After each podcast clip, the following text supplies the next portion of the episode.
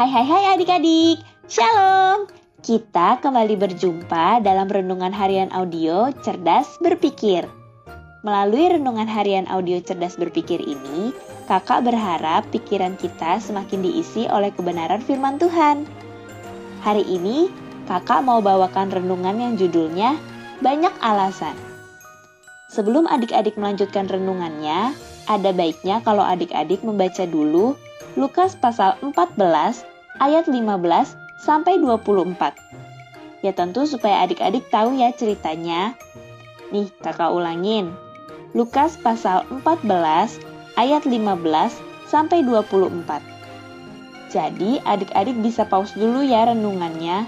Baru setelah itu kita lanjut deh. Oke, kita lanjut ya. Dalam perumpamaan ini, Dikisahkan seorang yang mengadakan perjamuan yang besar. Jadi tentunya dia mengundang banyak orang. Dalam kebiasaan waktu itu, undangan akan disampaikan lebih dari satu kali.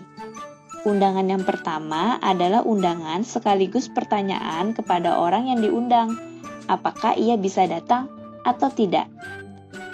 Kalau yang diundang menjawab bahwa ia bisa datang, maka beberapa hari kemudian ia akan diberikan undangan yang kedua untuk memastikan apakah ia benar-benar bisa datang atau tidak. Kalau yang diundang menyatakan bahwa ia bisa datang, maka yang mengundang akan mempersiapkan hidangan untuknya dan tamu undangan lainnya. Nah, undangan yang ketiga adalah ajakan untuk menghadiri pesta yang mengundang tentu akan jadi sangat marah apabila dalam undangan yang ketiga ini pihak yang diundang mengatakan bahwa ia tidak bisa datang. Ya tentu sebel ya, karena kan dia udah dua kali bilang kalau dia bisa datang, tapi nggak taunya nggak jadi. Nah, dan itulah yang terjadi di dalam perumpamaan ini. Dali atau alasannya macam-macam. Ada yang bilang dia baru beli ladang Terus dia harus melihat ladangnya. Loh, emangnya sebelum beli ladangnya gak dilihat dulu ya ladangnya? Hmm, aneh juga ya. Terus ada juga yang beralasan kalau dia baru membeli lima pasang lembu kebiri dan harus mencobanya. Ya, alasan ini juga aneh ya. Kan bisa di lain hari mencobanya. Karena di dua undangan sebelumnya dia juga udah bilang kalau dia bisa datang. Hmm, ada juga yang baru menikah dan karenanya ia nggak bisa pergi. Ini juga aneh alasannya. Masalahnya gini loh ya, nikah itu kan gak dadakan. Jadi pastinya dia tahu dong kapan hari pernikahannya dan kapan hari pesta perjamuan orang yang mengundangnya. Mungkin harusnya ya dia dari jauh-jauh hari udah tahu bisa datang atau enggak. Lagi pula, kalau memang seandainya tidak ada larangan ke pesta perjamuan bersama pasangan, kalau kita pergi bersama pasangan kan bisa jadi lebih seru. Hmm, ketiganya punya alasan yang sangat aneh supaya nggak datang ke pesta perjamuan. Ya, tapi kira-kira Begitulah kalau orang gak mau melakukan sesuatu yang harusnya ia lakukan. Cari-cari alasan. Contohnya nih, pas waktu belajar, bilang kepalanya pusing lah, lagi seru main lah, ya inilah, ya itulah. Ada aja alasannya.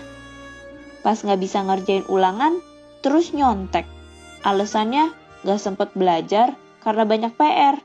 Loh, Harusnya kan PR juga membuat kita jadi banyak belajar ya. Nah adik-adik, Allah menawarkan kita sebuah undangan istimewa, yaitu tawaran untuk menjadi anak-anaknya dengan hidup berkenan kepadanya, membaca Alkitab, berdoa, dan melakukan firman Tuhan setiap hari.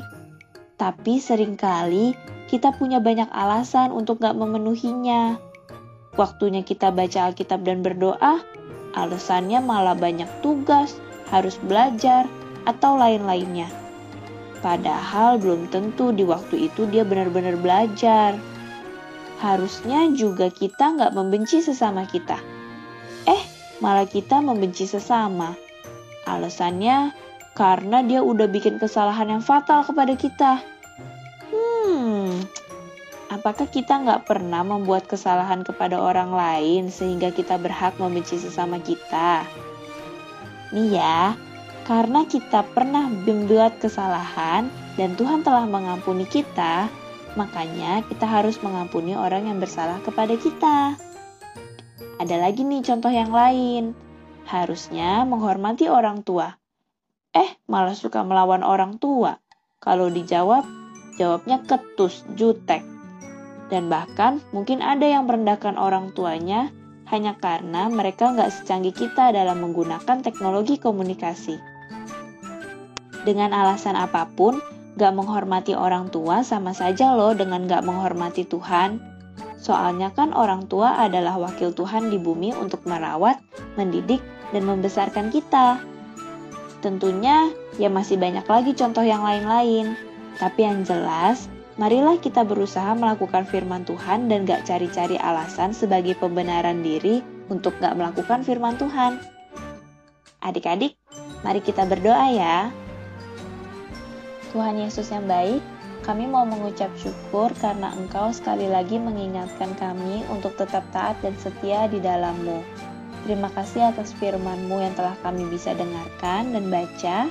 Kiranya firman-Mu mampu menjadi rema di kehidupan kami dan membuat kami berakar kuat serta bertumbuh dengan baik sebagai anak-anak-Mu yang konsisten beriman teguh padamu. Dan kiranya biar hanya roh kudusmu yang membimbing kami. Haleluya, amin. Terima kasih adik-adik semua, tetap semangat ya. Dadah!